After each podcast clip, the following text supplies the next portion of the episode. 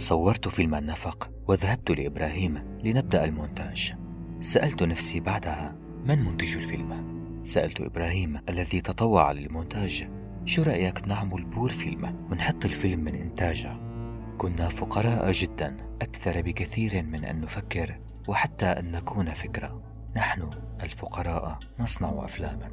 سيمون.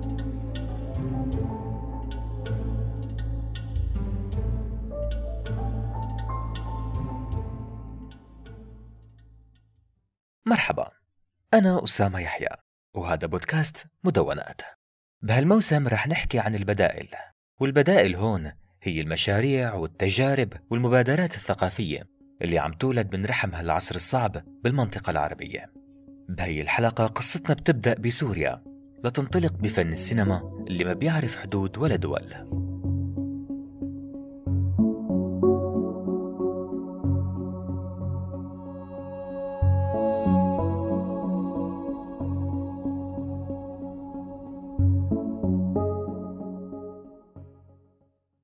فيلم فقير هو مشروع مستقل بلش بسوريا بال 2012 وقت كتير أشياء كانت عم بتموت بالبلد. نحن حبينا نحافظ على فكرة السينما المستقلة.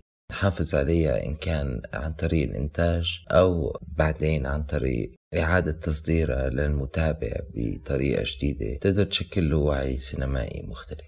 هذا صوت سيمون صفية صانع أفلام سوري شاب بدأ بصناعة الأفلام بال 2010 له العديد من الأفلام القصيرة والطويلة والوثائقية وهو المدير الفني والمؤسس لمشروع بور فيلم أو فيلم فقير صناعة الأفلام بسوريا بدأت عمليا بالستينيات بعد تأسيس المؤسسة العامة للسينما وقبل هالزمن لم ينتج إلا سبعة أفلام فقط يلي كان أولها عام 1928 وبعد ازدهار هي الصناعة بالستينيات معظم الأفلام اتسم بالطابع الملتزم. أما دور العرض فأولها ما كان متأخر عن أوائل الدور بالعالم وإنما كان عام 1908 ومع ازدهار صناعة الأفلام وصل عددها للمئات. ليتراجع كتير بعدها لأسباب كتيرة.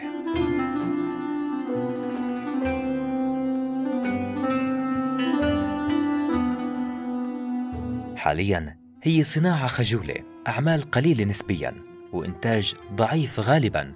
أعمال القطاع العام هي السائدة. وأعمال القطاع الخاص تجارية جدا. أما لما نحكي عن الأفلام المستقلة فمنلاقي تجارب على مدى آخر عشرين سنة خرج فيها الصناع الشغوفين عن القوالب والأفكار الجاهزة وحاولوا يوصلوا رسائل ولو بأبسط الأدوات. هي الأفلام بيقتصر عرضها على فعاليات ثقافية محدودة ورغم الخروج عن القيود قدر المستطاع بيبقى السقف الرقابي غير عالي. وبغياب الإنتاج أفكار عظيمة ممكن ما توصل. وبغياب الدعم أفلام عظيمة ممكن ما نسمع فيها حتى.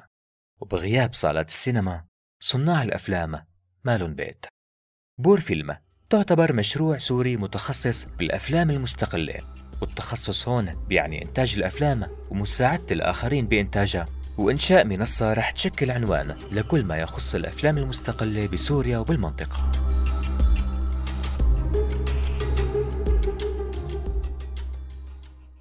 حب السينما يلي هو كان الدافع الأساسي لإنشاء بور فيلم وهو الدافع الأساسي يلي بيخلينا نكمل بهذا المشروع. وعم نحكي عن السينما وعم نحكي عن الفيلم كشكل من أشكال التواصل الإنساني وشكل فني وحديث. وعم نحكي عن أهمية وأثر هذا التواصل بحياة الإنسان. بشكل عام لتوصل أفكارك لتعبر عن نفسك عن طريق الصورة. في قوالب أيضا موجودة وهيدي القوالب شائعة ونمطية قابلة للبيع بسهولة. فبالفيلم المستقل أنت قادر أنك تطلع حتى من هيدي القوالب وتكون أكثر بمساحة من التجريب. ولكن إذا بنحكي عن الأفلام السورية شو بتمثل للصناعة المستقلة؟ هي نظام كامل يعني نظام بيئي كامل. ما في شيء بيغني عن شيء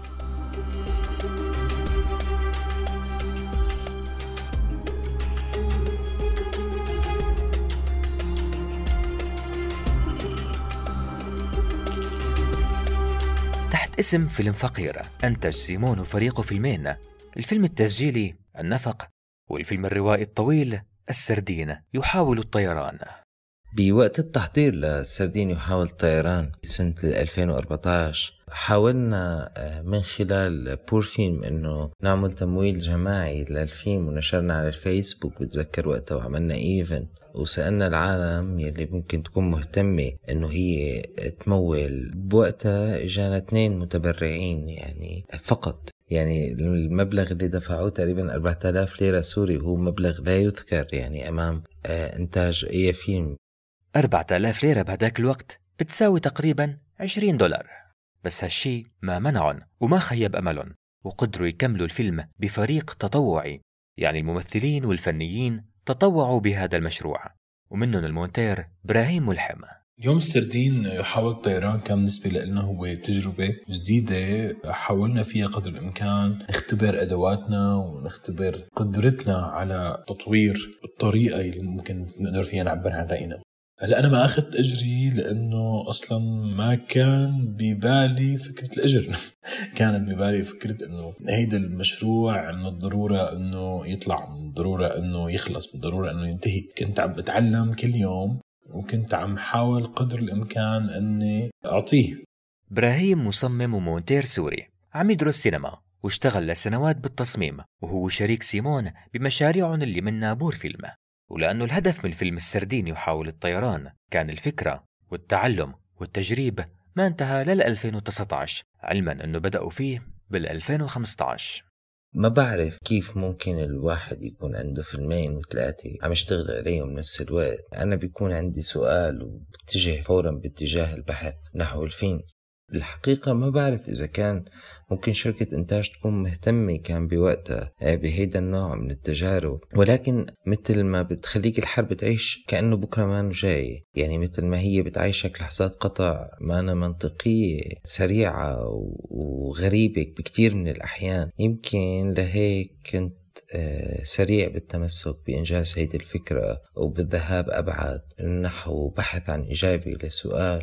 ببلد كل عشر دقايق بيموت فيها إنسان بسبب الحرب. ماذا لو عاد أحد الذين ماتوا للحياة؟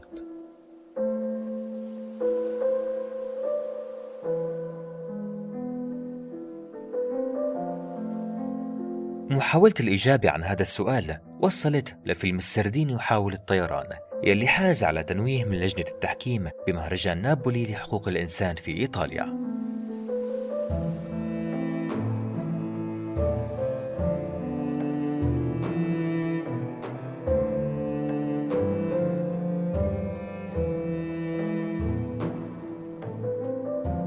أما الإنتاج الأول تحت اسم فيلم فقير كان الفيلم التسجيلي النفق.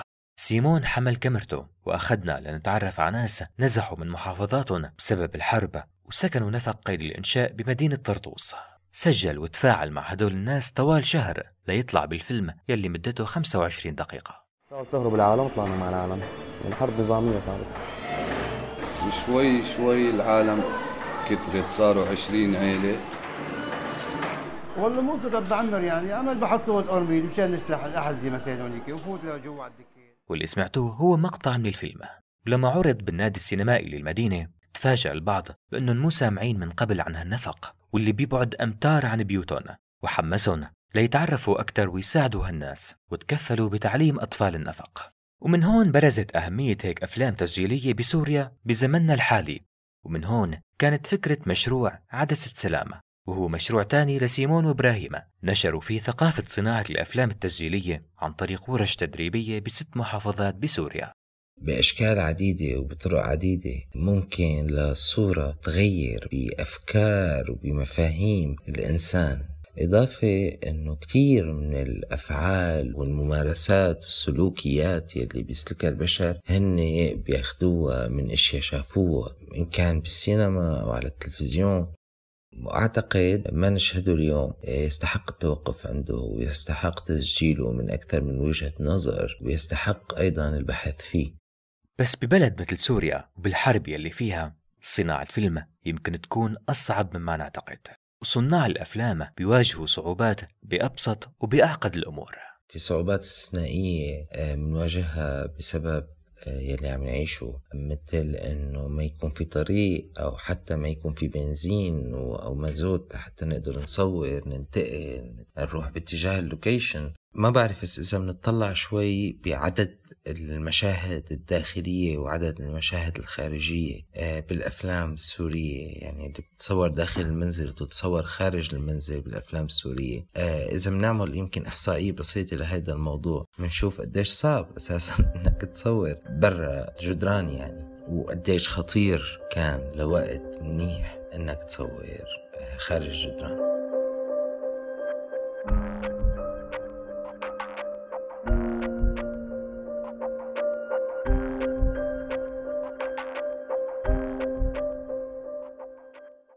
مثل ما ذكرنا ببداية الحلقة جزء مهم من مشروع بورفيلم هو عبارة عن منصات إلكترونية بتقدم خبرات ومعارف صناعة السينما المستقلة اليوم في الفقير عم تشتغل على خلق مساحة لصناع الأفلام السوريين بقلب سوريا ولا بخارج سوريا. المرحلة الأولى بلشت فيلم فقير تشتغل على إنه يكون في عندها منصة إلكترونية ناطقة باللغة العربية بتساعد أي شخص من صناع السينما إنه يدخل ويعمل البحث اللي هو بحاجة له عن طريق الولوج لمجموعه من المصادر الموجوده باللغة العربية من كتب وأفلام وسيناريوهات ومجموعة من المهرجانات وصناديق الدعم. فبالنسبة لي بور فيلم هي شيء أساسي وضروري ومهم خصوصي أنه بعرف قديش صعب الوصول إلى المعلومة. قديش صعب تعلم هيدا الفن اللي هو السينما قديش مكلف كمان بنفس الوقت. أعتقد أنه بتكتسب الأهمية من كونها مكان ومرجع بيقدروا الناس من خلالها لاقوا أبواب لمعرفة سينمائية بالإضافة لهذا الشيء اليوم عن طريق ال social media اليوم عم نحاول كفريق أن نضخ مجموعة من المعلومات يلي هي تلقى استحسان الأشخاص المهتمين بالسينما أو الغير مهتمين بالسينما. كانوا صناع أفلام ولا غير صناع أفلام؟ نحن اليوم بطور البحث عن أفلام نقدر نتعاون فيها مع مجموعة من الصناع نقدر ننتج أفلام هي مستقلة سورية ولو ندعم بأي مرحلة من مراحل العملية. ممكن ندعم بمرحلة ال pre-production بال production أو ال post-production فريق Poor Film هو مجموعة من الشباب والصبايا اللي هن كمان مهتمين بالسينما واللي هن بيحبوا إنهم يشاركوا أفكار والمعلومات والمراجع اللي هن عندهم إياها مع الآخرين ويساعدوهم بإنهم يوصلوا للمعلومة. هو فريق دخل له أشخاص وطلع منه أشخاص على حسب الحاجة حاجة المشروع. اليوم في أكثر من عشر أشخاص موزعين بالمنطقة العربية شركاء بالمشروع إضافة لإدارة المشروع اللي بقيت لليوم بدمشق. من المتطوعين بفريق بورفيلم دينا عبد الله صبية من فلسطين دارسة راديو وتلفزيون ومهتمة بعالم السينما تطوعت مؤخرا ككاتبة محتوى. كنت من المتابعين لفيلم فقير من البداية. قبل ما أكون متطوعة. وتفضيلي لأعمالهم جاء كونها مساحة أو فينا نحكي منصة تتحدث باللغة العربية حول شؤون السينما تحديدا السينما المستقلة والعربية. كنت واضعة أمامي ثلاثة أهداف في مشاركتي مع مشروع فيلم فقير وهي المعرفة والتطبيق والتواصل. كوني إنسانة مهتمة بمجال الثقافة السينمائية بنفس الوقت بواجه صعوبة في الحفظ. فكانت الممارسة والتطبيق الوسيلة لترسيخ المعلومات. وهالنتيجة ظهرت في المراحل الأولى من العمل مع مشروع فيلم فقير. خلالها قدرت على أني أرسخ عدد من المعلومات السينمائية. فيلم فقير وضعني على أول درجة من سلم مسيرتي المهنية. فيلم فقير ساعدتني على ممارسة ما تعلمته في مجال الإذاعة والتلفزيون تحديدا كتابة السيناريو وتطويره.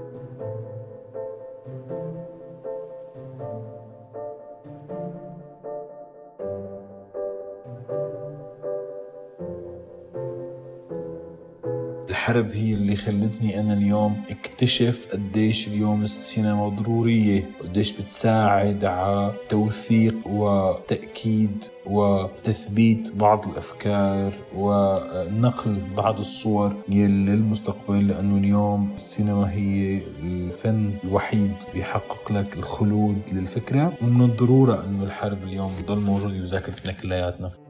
علاقة شخصية كفنان مع الحرب ما بتمناها يعني ما بعرفها وما بتمناها يعني. في علاقة مع الإنسان تحت الحرب آه، خلقيتها التجربة يلي قطعت. بعتبر إنه من خلال الأفلام اللي عملتها جربت قارب أو حاكي آه، هيدي المشاعر المرتبطة آه، بالإنسان تحت الحرب.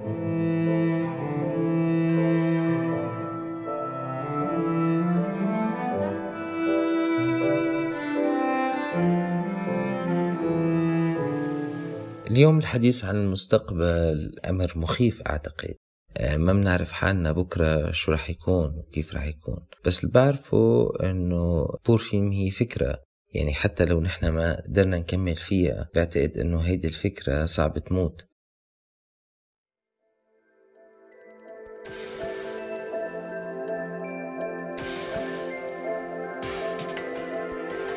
بسوريا اليوم صفة الفقر. عم ترافق مختلف أنواع الفن مثل ما في أفلام فقيرة في معارض فقيرة وموسيقى فقيرة وأدب فقير في محاولات ومشاريع ما بتنتهي. لشباب كبروا ببلد عم يعاني من حرب ومشاكل ما بتنتهي والدافع غالبا واحد والقصد غالبا واحد هو الشغف.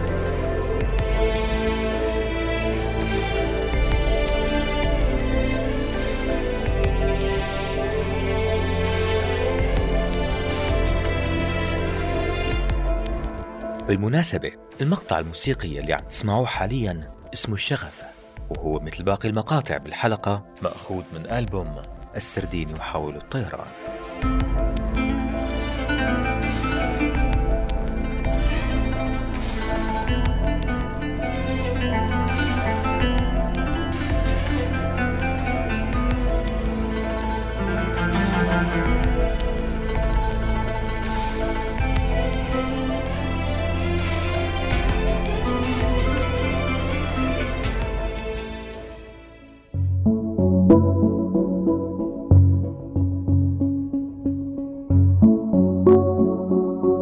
فيلم فقير كان البديل بهي الحلقة. اللي كتبها وقدمها أنا أسامة يحيى وحررتها وأشرفت على إنتاجها صابرين طه.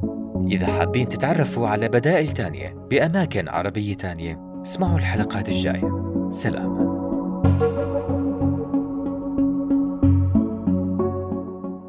هذه الحلقة من مشروع مدونات هي من إنتاج المورد الثقافي والمجلس الثقافي البريطاني. محتوى هذا البودكاست لا يعبر بالضرورة عن رؤية أو أفكار أي من المؤسستين.